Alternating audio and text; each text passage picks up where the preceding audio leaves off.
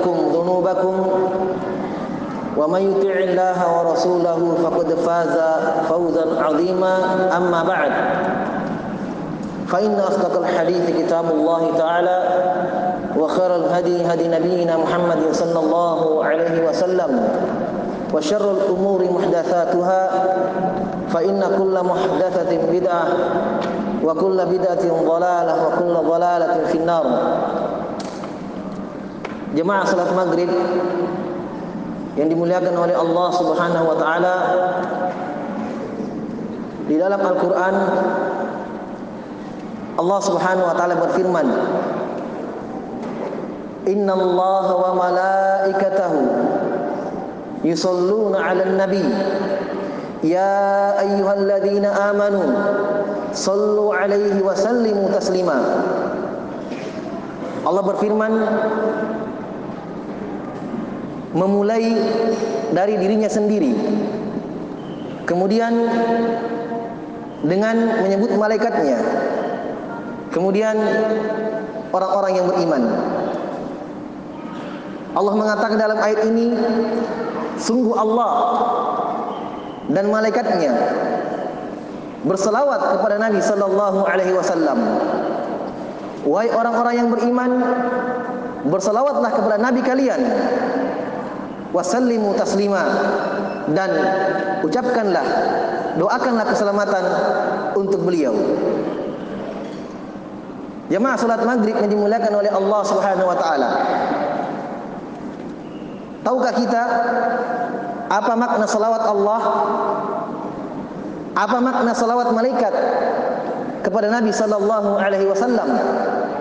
Kalau salawat kita umatnya kepada beliau itu maknanya adalah mendoakan beliau dan mengagungkan beliau, menyanjung beliau sallallahu alaihi wasallam. Tetapi apakah makna ini sama dengan makna salawatnya Allah dan malaikatnya kepada Nabi sallallahu alaihi wasallam? Tentunya tidak. Kalau kita berselawat kepada Nabi sallallahu alaihi wasallam, ini kita doakan beliau agar salawatnya Allah tercurah kepada beliau. Allahumma salli ala Muhammadin sallallahu alaihi wasallam. Sallallahu alaihi wasallam. Semoga salawat Allah dan salam Allah Subhanahu wa taala kepada beliau. Ini makna salawat kita kepada Rasulullah sallallahu alaihi wasallam. Tetapi kalau salawatnya Allah, salawatnya malaikat disebutkan dalam Sahih Bukhari dari Abu Aliyah bahwa salawat Allah kepada nabinya disebutkan sanauhu fil malail a'la. Pujian Allah kepada Nabi sallallahu alaihi wasallam di hadapan para malaikatnya di tempat tertinggi. Pujian Allah kepada beliau di hadapan para malaikatnya fil malail a'la di tempat tertinggi. Di tempat tertinggi. Makna salawat malaikat Makna salawat malaikat disebutkan di dalam hadis Abu Hurairah radhiyallahu taala anhu dalam sebuah hadis. Dan hadis ini hadis yang maksud tujuan saya menyebutkan ayat tentang salawat Allah dan malaikatnya. Dalam sebuah hadis dari sahabat Abu Hurairah radhiyallahu taala anhu Nabi sallallahu alaihi wasallam bersabda al malaikatu tusalluna ala ahadikum madama fi musallahu madama fi majlisihi faqala Allahumma ghfir lahu Allahumma arhamhu. Perhatikan salawat malaikat kepada Nabi wasallam adalah doa malaikat kepada beliau mendoakan rahmat kepada beliau mendoakan ampunan untuk beliau wasallam. Dalilnya mana? Dari hadis yang kita sebutkan tadi Nabi wasallam bersabda malaikat akan senantiasa berselawat kepada kalian yang masih duduk di tempat solatnya Malaikat bersalawat kepada kalian yang masih duduk, maksudnya tidak pulang. Selesai sholat, dia tidak beranjak pulang ke rumahnya. Tetap duduk di tempat sholatnya. Tapi tidak harus di tempat yang dia sholat di situ, tidak. Maksudnya dia menunggu sholat yang lain setelahnya. Entah itu dia baca Quran, dia duduk di majlis ilmu, mendengarkan ayat-ayat Allah Subhanahu wa taala dan hadis-hadisnya. Kata Nabi SAW, malaikat senantiasa berselawat kepada kalian ketika kalian masih duduk di tempat salat kalian. Apa salawatnya malaikat kepada kalian? Malaikat berdoa, Allahumma gfir lahu warhamhu. Ya Allah, ampunilah dia, rahmatilah dia. Siapa dia? Yang duduk di tempat salatnya. Inilah makna salawat malaikat. Berarti ini juga makna salawat malaikat kepada Nabi sallallahu alaihi wasallam. Maka menunjukkan jamaah sekalian yang dimuliakan oleh Allah Subhanahu wa taala betapa beruntungnya mereka selesai salat, selepas salat duduk setengah jam 45 menit paling lama. Ya, daripada kita pulang ke rumah. Paling baring-baring atau nonton TV. Di masjid ada salawat malaikat. Bahkan tahukah kita jamaah sekalian, ada salawat Allah Subhanahu wa taala kepada mereka. Saya bacakan hadisnya dari sahabat yang mulia Abu Hurairah radhiyallahu taala anhu. Nabi sallallahu alaihi wasallam bersabda, hadis ini dikeluarkan oleh Bukhari dan Muslim. Nabi sallallahu alaihi wasallam bersabda, "Wa majtama'a qaumun fi baitin min buyutillah yatluna kitaballah wa yatadarasunahu fima bainahum illa nazalat alaihimus sakinah wa ghasyiyatuhumur rahmah wa haffathumul malaika wa dzakarahumullahu fi man indah. Nabi mengatakan dalam sebuah hadisnya bahwa tidaklah sebuah kaum kaum itu adalah sekumpulan banyak manusia tidaklah sebuah kaum duduk di mana di salah satu dari rumah rumah Allah di masjid apa yang mereka lakukan? Bukan berbicara tentang bisnis, dunia, tidak. Kata Nabi sallallahu alaihi wasallam, "Yatluna kitab Allah." Mereka membaca ayat-ayat Allah, "Wa yatadarasunahu fima bainahum" dan mereka mengkaji ayat-ayat Allah. Iya. Mengkaji ayat-ayat Allah, hadis-hadis Nabi sallallahu alaihi wasallam. Dalam hadis ini jemaah sekalian, Nabi menyebutkan empat keutamaan yang luar biasa yang mereka dapatkan. Yang pertama, pasti turun kepada mereka as-sakinah, ketenangan. Ya. Tenang hati mereka, tenang yang berada di majlis-majlis ilmu. Dan ini dirasakan oleh para sahabat. Sahabat merasakan ini juga. Iya, pernah kita dengarkan kisah sahabat Hamdalah. Hah? Hamdalah radhiyallahu taala anhu pernah bertemu dengan Abu Bakar As-Siddiq di jalan. Hamdalah radhiyallahu anhu mengatakan, "Ya Abu Bakar, nafaqu Hamdalah." Wahai Abu Bakar, Hamdalah maksudnya diri beliau telah munafik. Abu Bakar terkejut. Kenapa kamu katakan dirimu munafik? Perhatikan ucapannya. Saya kalau berada di majelis Nabi sallallahu alaihi wasallam mendengarkan hadis, hatiku tenang. Nabi peringatkan kami tentang surga, tentang neraka. Seakan-akan kami melihat surga dan neraka di depan mata kami. Ini sahabat. Tapi ketika kita pulang ke rumah, bercengkrama dengan anak dan istri, bertemu dengan anak dan istri, lupa hilang lagi. Bertemu dengan Nabi SAW di majelisnya tenang lagi. Abu Bakar As-Siddiq mengatakan saya juga begitu. Saya juga begitu. Maka Abu Bakar mengatakan ayo kita bertemu dengan Nabi SAW maka Nabi bertemu dengan mereka berdua di depan Nabi sallallahu alaihi wasallam Handalah lagi-lagi mengatakan ya Rasulullah nafaqu Handalah Ya Rasulullah, diriku telah munafik. Kata Nabi, kenapa? Beliau ceritakan sebagaimana yang beliau ceritakan kepada Abu Bakar As-Siddiq. Nabi sallallahu alaihi wasallam mengatakan kepadanya, "Ya Hanzalah, demikianlah manusia. Saatan saatan Ada waktunya. Ya. Ada waktunya ke majelis ilmu, ada waktunya kepada keluarga. Tapi titik pembahasannya jamaah sekalian, para sahabat betul-betul merasakan ketenangan sebagaimana yang Nabi sebutkan di dalam hadis yang kita bacakan tadi. Illa nazalat alaihi sakinah. Tenang.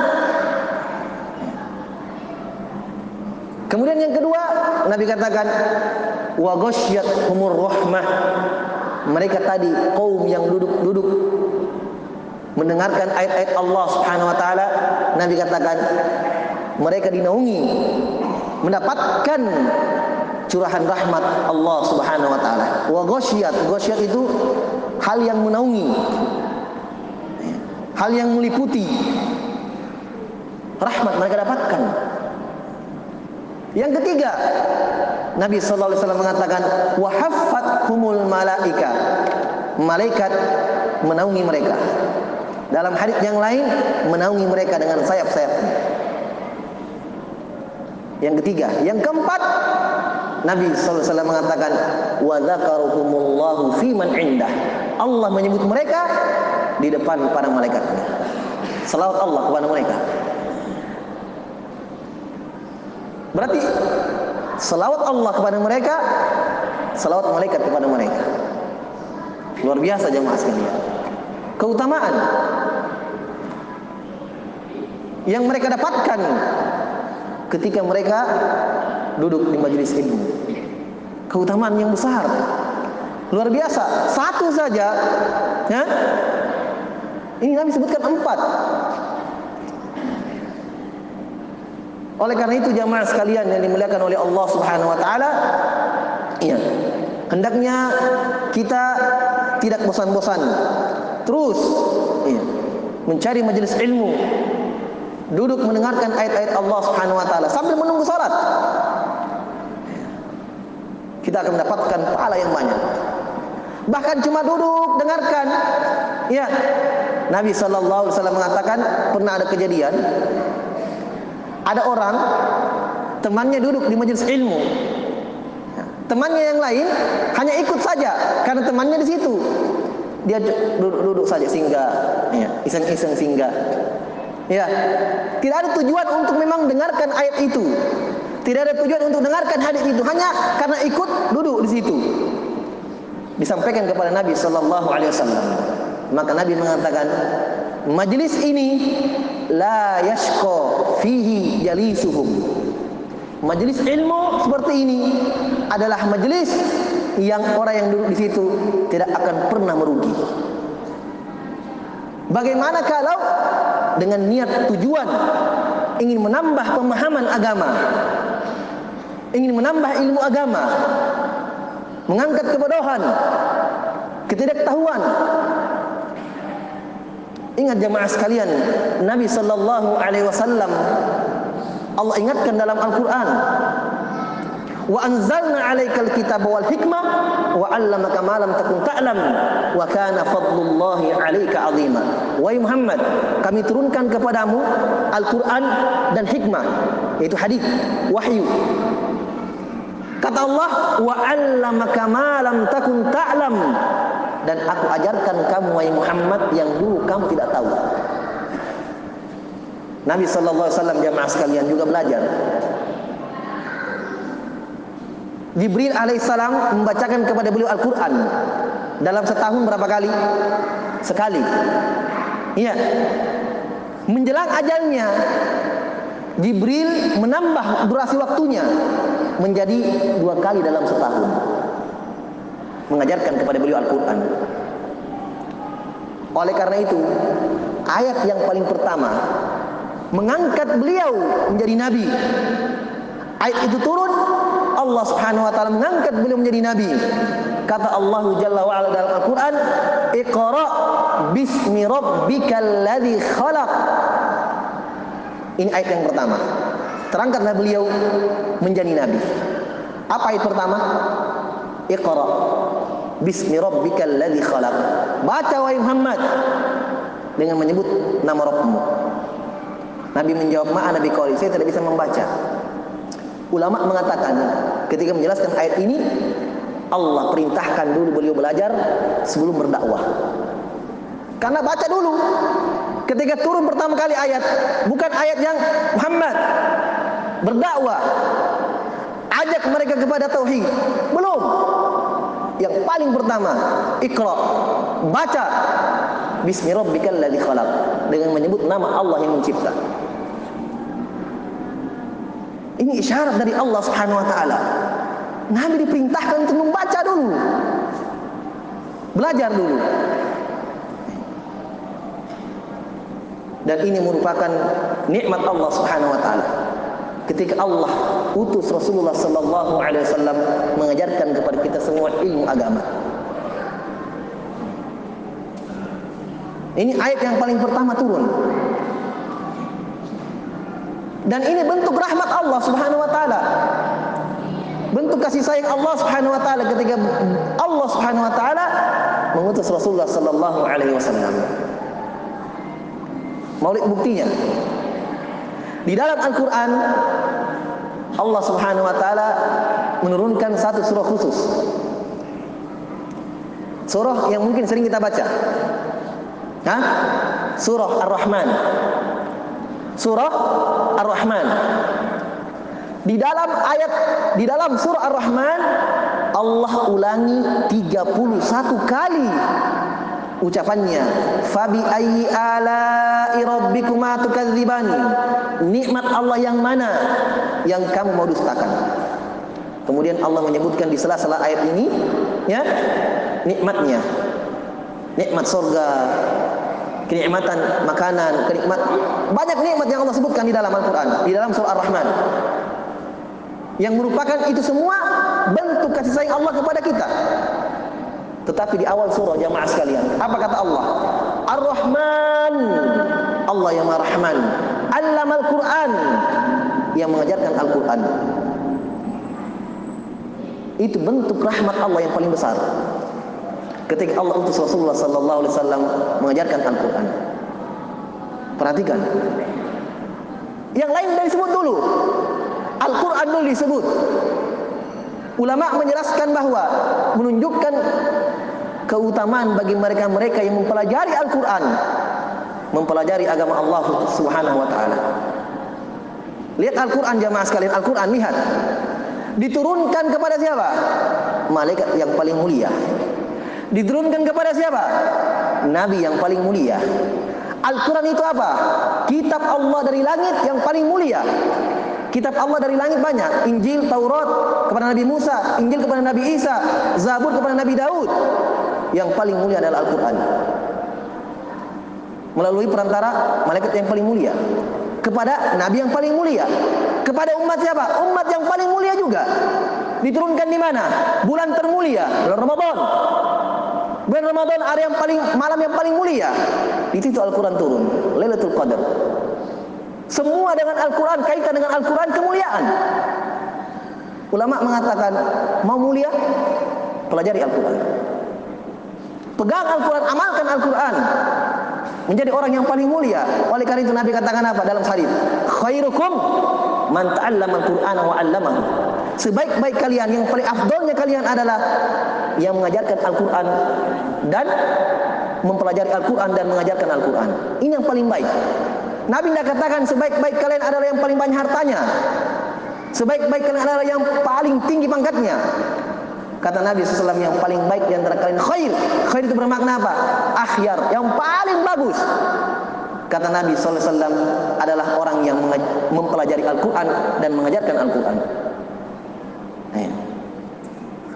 Bahkan orang yang mempelajari agama Allah Jalla wa'ala, mempelajari Al-Quran dan Sunnah Nabi Sallallahu Alaihi Wasallam itu mendapatkan kemuliaan. Itulah ukuran kemuliaan seorang hamba. Di dunia, di alam barzah dan di akhir. Selalu didahulukan, dimuliakan orang-orang seperti ini. Hanya mungkin kadang kita saja tidak tahu kadar kemuliaan mereka. Tapi Nabi dan para sahabat mengetahui kemuliaan orang yang berpegang teguh dengan Al-Quran, mempelajari agama Allah Subhanahu Wa Taala. Di dunia, Nabi kedepankan mereka. Perhatikan ketika Nabi menasihatkan sahabat yang paling wajib menjadi imam. Apa kata Nabi? Hah? Ya ummukum aqra'ukum likitabillah. Yang imam di antara kalian adalah yang paling pandai, yang paling berilmu tentang Al-Qur'an. Itu yang imam. Didahulukan oleh Nabi. Karena mungkin di zaman sahabat oh, semua mau menjadi imam. Menghafal Quran semua. Sahabat, tapi Nabi jelaskan, yang mengimami kalian adalah aqra'ukum likitabillah. Yang paling ahli dalam baca Quran dan yang paling alim tentang Al-Quran. Abu Bakar As-Siddiq. Abu Bakar As-Siddiq. Siapa lagi? Pengganti Nabi kalau Nabi tidak ada. Abu Bakar As-Siddiq. Sebab beliau a'lam bil Quran. Setelah Nabi wasallam yang paling tahu tentang Al-Quran setelah Nabi wasallam. Ini di dunia. Di alam barzakh. Di alam barzakh juga Nabi muliakan mereka. Pernah kita dengarkan sahabat yang terbunuh di medan jihad dalam hadis. Dua orang mati di medan perang. Ingat orang yang mati syahid tidak perlu dikafani, tidak perlu disolati, tidak perlu dimandikan. Ini keutamaan bagi mereka yang mati di medan perang. Ketika sahabat mau menguburkan dua orang, ha? sahabat bingung yang mana duluan masuk liang lahat. Nabi datang. Sahabat bertanya, "Ya Rasulullah, yang mana duluan kami kubur?" Sebab mau dikubur digabung dalam satu lubang. Nabi SAW menjelaskan kepada sahabat yang mau menguburkan ini, dahulukan. Nabi tanya dulu, yang mana di antara kedua orang ini yang paling hafal Quran? Yang alim terhadap Quran. Sahabat menjawab, yang ini ya Rasulullah. Nabi mengatakan, dahulukan dia, baru temannya. Subhanallah. Umar bin Khattab radhiyallahu taala anhu pernah juga ketika Nabi SAW sudah meninggal, ya, zaman Abu Bakar sudah lewat, beliau jadi khalifah. Umar bin Khattab radhiyallahu anhu. Beliau jadi pimpinan negara pada saat itu. Beliau menunjuk siapa? Beliau menunjuk Amr ibn Abdul Harith menjadi gubernur. Pada suatu hari, sahabat ini Amr bin Abdul Harith bertemu dengan Umar radhiyallahu anhu ajma'in. Maka Umar bertanya kepada sahabat ini yang sebagai gubernur, "Siapa yang kamu tunjuk di sana, di kampung sana, di wadi, ahli bawadi?" Maksudnya siapa yang kamu tunjuk jadi pimpinan di sana? Pimpinan desa lah atau bupati lah. Ya, yang dibawa gubernur. Siapa kamu tunjuk? Maka Amr bin Harith menjawab, saya tunjuk orang namanya Ibnu Abza. Ibnu Abza. Umar kaget. Radhiyallahu anhu. Siapa itu Ibnu Abza? Menunjukkan bahwa ya jangan sembarang kamu tunjuk orang jadi pimpinan. Iya. Harus orang yang betul-betul. Siapa itu Ibnu Abza? Saya tidak kenal kata Umar bin Khattab radhiyallahu anhu. Maka sahabat yang mulia ini Amr bin Harith mengatakan dia adalah maulan min mawalina dia adalah bekas budak dari budak-budak kita. Umar semakin kaget. Kamu angkat menjadi pimpinan bekas budak. Budakannya, budak dijual, dibeli. Tapi dia sudah bekas, sudah merdeka. Maka Amir bin Harith menyebutkan alasannya. Kenapa beliau radhiyallahu anhu menunjuk orang itu? Amr bin Harith mengatakan, "Innahu alimun bi kitabillah wa alimun bil faraid. Saya tunjuk dia karena dia adalah orang yang alim terhadap Al-Qur'an dan orang yang alim dengan ilmu warisan. Maka Umar bin Khattab mengatakan, saya pernah dengarkan Nabi sallallahu alaihi wasallam bersabda, "Innallaha yarfa'u bihadzal kitabi aqwaman wa yad'u bi akharin." Allah mengangkat memuliakan sebuah kaum disebabkan karena Al-Qur'an dan Allah hinakan mereka sebahagiannya. Disebabkan karena Al-Qur'an yaitu mereka meninggalkan Al-Qur'an tidak mau mengangkat kepalanya mempelajari Al-Qur'an berpaling dari Al-Qur'an tidak mau membaca Al-Qur'an dihinakan oleh Allah Subhanahu wa taala. Oleh karena itu Nabi dalam Al-Qur'an berdoa kepada Allah mengeluhkan kepada Allah. Wa qala rasulu inna qaumi ittakhadhu hadzal qur'ana mahjura ya Allah Rasul berdoa ya Allah kaumku menjadikan Al-Qur'an sesuatu yang dihijroi sesuatu yang mahjura ditinggalkan tidak dibaca tidak diamalkan ini dalam Al-Qur'an jemaah sekalian oleh karena itu di sini kita mengambil pelajaran yang paling penting. Kita sebagai umat Islam berkewajiban mempelajari agama Allah Jalla wa'ala. Kita tidak dibiarkan oleh Allah Subhanahu wa taala untuk bodoh, jahil, wajib. Bukan ya silakan yang mau belajar silahkan yang tidak tidak. Nabi sallallahu alaihi wasallam mengatakan talabul ilm faridatun ala kulli muslim. Mempelajari agama Allah adalah kewajiban untuk seluruh muslim. Dan riwayat yang lain wa muslimatin dan untuk seluruh muslimah.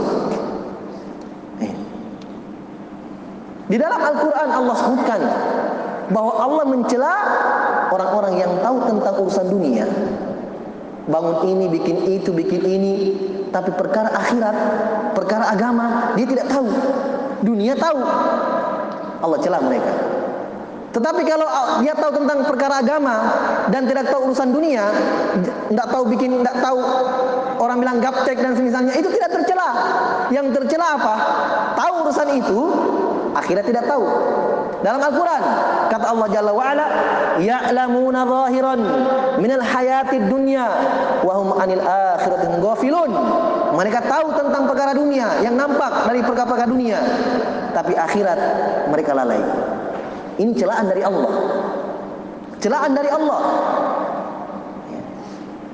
Masa tidak ada waktu untuk mempelajari agama Allah walaupun beberapa menit 24 jam waktu kita yang Allah berikan kepada kita dalam sehari.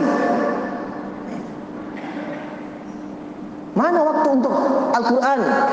Mana waktu untuk mempelajari sunnah Nabi Sallallahu Alaihi Wasallam? Di dalam Al-Quran jamaah sekalian, Allah menjelaskan di berbagai ayatnya bahwa pada hari kiamat ditanya para rasul dan ditanya semua umat yang diutus kepada para, mereka para rasul. Wala nas'alanna alladziina ursila ilaihim wala nas'alanna mursalin kami akan tanya semua umat-umat yang kami utus kepada mereka rasul dan kami akan tanya para rasul pada hari kiamat kalau rasul ditanya apa pertanyaannya kamu sudah sampaikan umat yang ditanya Mada ajabatul mursalin Kau sudah ikuti Rasul? Hah? Kamu sudah ikuti Rasul? Bagaimana ikutanmu kepada Rasul? Ini pertanyaannya pada hari kiamat. Rasul menjawab saya sudah sampaikan. Iya.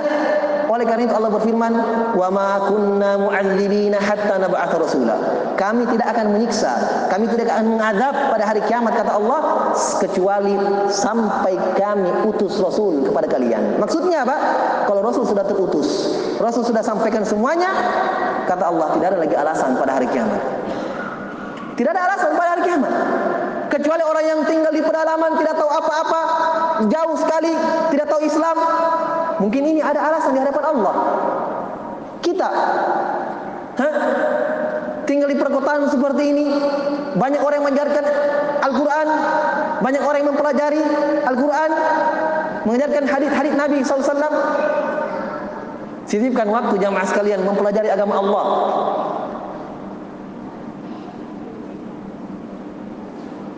Agar kita ajarkan kepada keluarga, teman dekat. Di dalam Al-Quran jemaah sekalian, Allah Subhanahu Wa Taala memperingatkan di ayat yang berbeda. Bagaimana kewajiban, bagaimana kemuliaan orang-orang yang mempelajari agama Allah Subhanahu Wa Taala.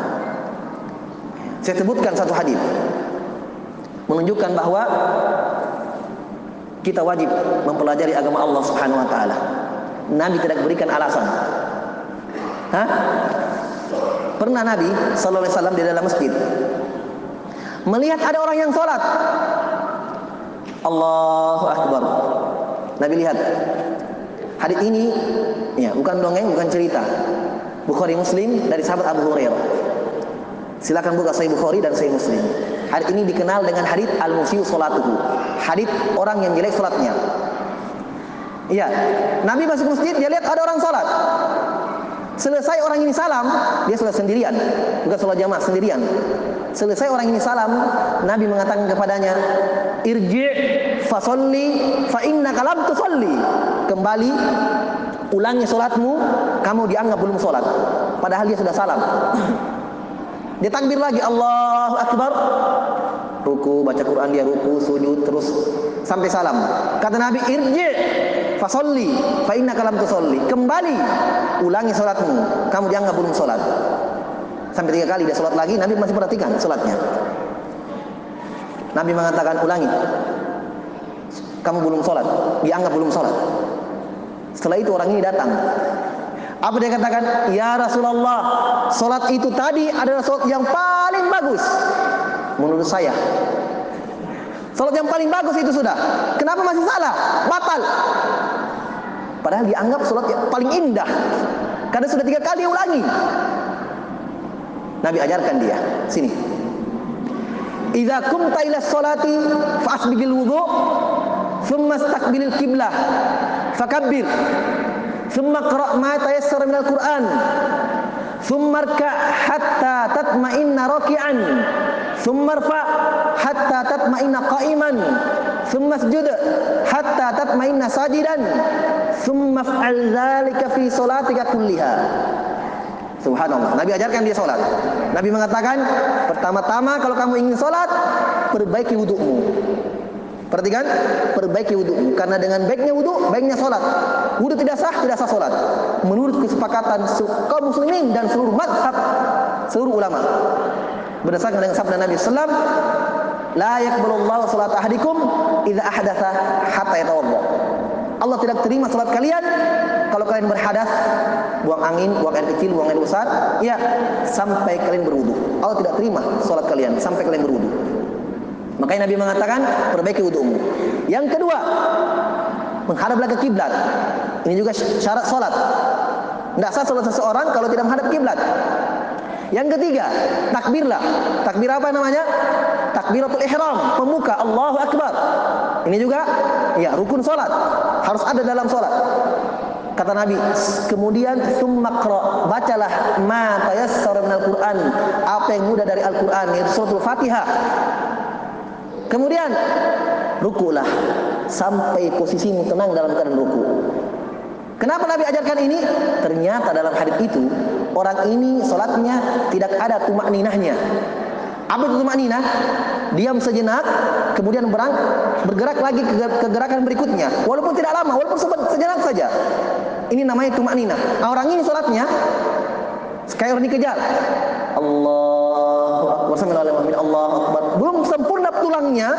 Makanya dalam hadis yang banyak Nabi katakan Idza raka'ta famakin li ruku'ika. Kalau kamu ruku, luruskan punggungmu tenang dalam posisi ruku walaupun sebentar. Nah, ini orang tidak ada tumaninahnya. Ya, apalagi dulu ada orang sholat 25 rakaat, 23 rakaat cuma 5 menit. Hah? Batal sholatnya itu tidak ada tumaninahnya berdasarkan hadis ini. Makanya disuruh ulangi sholatnya. Makanya Nabi katakan, "Tsummarfa", kemudian kamu bangkit dari ruku hatta tatma'inna qa'iman, sampai kamu tenang dalam posisi berdiri. Kapan kapan batasannya? Sampai posisimu tulangmu itu lurus berdiri, baru ruku, baru sujud lagi. Kemudian di akhir hadisnya Nabi katakan, "Tsumma fa'al dzalika fi salatika kulliha." Lakukanlah yang saya ajarkan tadi di salatmu semuanya. Salat sunnahmu, salat wajibmu semuanya. Titik pembahasannya jamaah sekalian, Nabi SAW tidak memberikan dia alasan. Ya Rasulullah saya tidak tahu. Oh iya, Nabi tidak katakan, oh iya sah salatmu, sah, sah. Dia tidak tahu. Disuruh ulangi.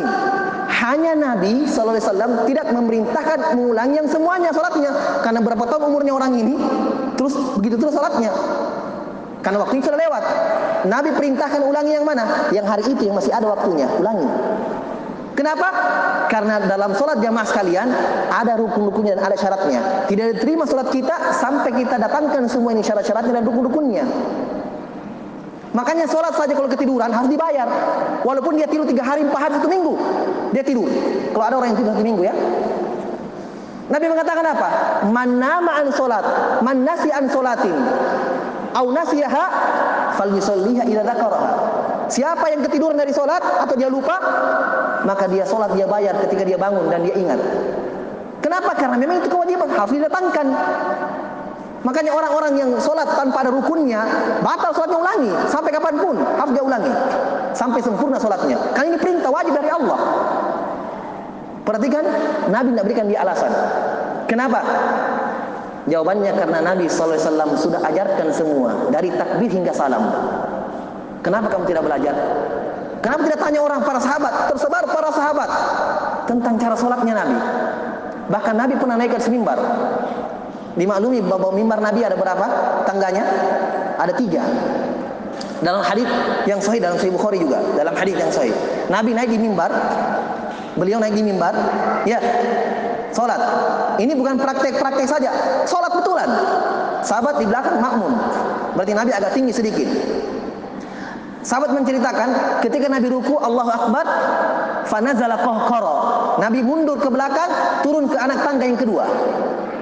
Sujud turun lagi. Berdiri kembali, naik ke anak tangga yang kedua terus naik turun Nabi SAW sampai salam. Selesai salam Nabi katakan innama sona'tu dzalika lita'tammu bi wa lita'allamu salati.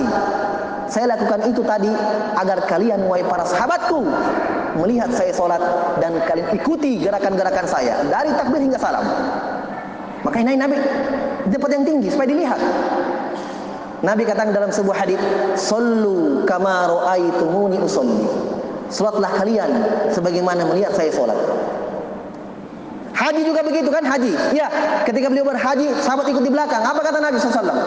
Khudhu anni manasikakum. Ambil dari saya manasik haji kalian. Lihat, saya melontar jumroh berapa. Ya, saya sa'i bagaimana lari, lari atau tidak. Semuanya ambil dari saya. Laqad kana lakum fi Rasulillahi uswatun hasanah. Telah ada untuk Nabi, telah ada untuk kalian kepada Nabi SAW suri teladan yang baik. Pelajaran yang terpenting jamaah sekalian, pentingnya kita mempelajari agama Allah Subhanahu wa taala. Apalagi masalah salat. Iya, ibadah. Apalagi perkara tentang akidah. Dan insya Allah taala yang akan kita bahas di waktu-waktu setelahnya tiga pokok inti dalam dalam agama. Pertanyaan dalam kubur jamaah sekalian. Siapa rohmu? Apa agamamu dan siapa nabimu? Tiga pertanyaan ini iya, kita akan urai di dalam satu tulisan ini akan kita baca. Bagaimana seorang hamba itu mengenal Allah? Bagaimana seorang hamba itu mengenal agamanya? Bagaimana seorang hamba itu mengenal Nabi sallallahu alaihi wasallam? Inilah ilmu yang sebenarnya. Ini ilmu agama. Kalau ditanya, mau ke mau ke mana? Menuntut ilmu. Apa yang kau pelajari? Itu jawabannya mempelajari tentang Allah, tentang agamanya dan tentang nabinya. Tidak lepas dari ini. Apa kita pelajari misalnya? Tafsir ayat Al-Quran. Berarti kita pelajari tentang Allah, ayat-ayatnya. Mengenal nama-nama dan sifatnya. Ini pertanyaan dalam kubur jamaah sekalian. Mungkin kita sekarang, ay, gampang jawabannya itu. Ditanya siapa rohmu? Jawab Allah. Ya apa agamamu Islam? Nabi Musa apa Muhammad SAW? Selesai. Jawabannya eh, di alam barzakh jamaah sekalian disesuaikan dengan keimanannya. Disesuaikan dengan seberapa jauh dia kenal Allah. Seberapa jauh dia kenal agamanya, seberapa jauh dia kenal Nabi sallallahu alaihi wasallam. Oleh karena itu, mau selamat dari fitnah kubur, ya? Dan ini fitnah jamaah sekalian didapatkan oleh seluruh manusia. Semua umat hanya kalau umat-umat selain umat Islam, pertanyaan siapa nabimu? Jawabannya sesuai dengan nabi yang diutus kepada mereka. Tetapi adab kubur, fitnah di dalam kubur, pertanyaan di dalam kubur, semuanya didapatkan. Walaupun yang terbakar jadi debu, walaupun jasadnya tidak ditemukan, tenggelam di lautan, mendapatkan fitnah ini. Alam barzakh namanya. Alam barzakh. Oleh karena itu Nabi memerintahkan kita untuk membaca di mana? Hah? Di tasyahud akhir sebelum salam. Nabi memerintahkan kita untuk berlindung dari empat perkara. Salah satunya apa? Fitnatil qabri. Dari fitnah kubur. Apa fitnah kubur? Itu dia. Fitnah kubur adalah pertanyaan di alam kubur. Tiga pertanyaan. Itu yang dimaksud fitnah kubur. Bagaimana kita mau menjawab pertanyaan itu jamaah sekalian? Kita kenal Allah pas-pasan. Hah? Apalagi cuma ikut banyak orang. Perhatikan dalam hadis Bara bin Azib. Hadis yang paling lengkap menjelaskan tentang keadaan alam barzakh. Hah? Ketika si mayit ini keluarganya pulang, datang dua malaikat fayub idanihi. Dia didudukkan, fayas alahu. Dua malaikat bertanya kepadanya, tiga pertanyaan itu. Kata Nabi SAW, kalau orang kafir, orang fasik, orang munafik yang tidak beriman kepada Allah Subhanahu Wa Taala, ditanya tiga pertanyaan jawabannya apa? Ha ha ha, la adri. Sami'tu an-nas yaquluna syai'an faqultu. Ha ha, ketakutan. Saya tidak tahu. Saya dengarkan orang bilang ini, saya juga ikut bilang itu. Ini hadis. Hah? Hadis. Kemudian Nabi katakan dia dipalu, dipukul oleh malaikat dengan palu, mirzabbah. Palu dari besi. Yang kata Nabi seandainya ini dipukulkan ke gunung, gunung rata menjadi tanah. Orang yang dihantam. Disiksa sampai pada hari kiamat. Menunjukkan jamaah sekalian, mari kita memperbanyak sering-sering menambah pengetahuan kita terhadap agama Islam. Inilah ilmu hakikat ilmu itu. Inilah hakikat ilmu itu. Semoga apa yang telah kita dengarkan memberikan manfaat kepada kita semua, terutama untuk diri saya pribadi dan untuk jemaah sekalian. Dan semoga Allah Subhanahu Wa Taala menerima seluruh amal kita dan menjadikan kita semua orang-orang ikhlas yang diterima seluruh amal-amal kita kepada Allah Subhanahu Wa Taala. Innahu waliyudzalika wal qadir alaihi. Subhanakallahumma wa bihamdika asyhadu an la ilaha illa anta astaghfiruka wa atubu ilaik. Wa akhiru da'wana anil hamdulillahi rabbil alamin. ورحمة الله وبركاته.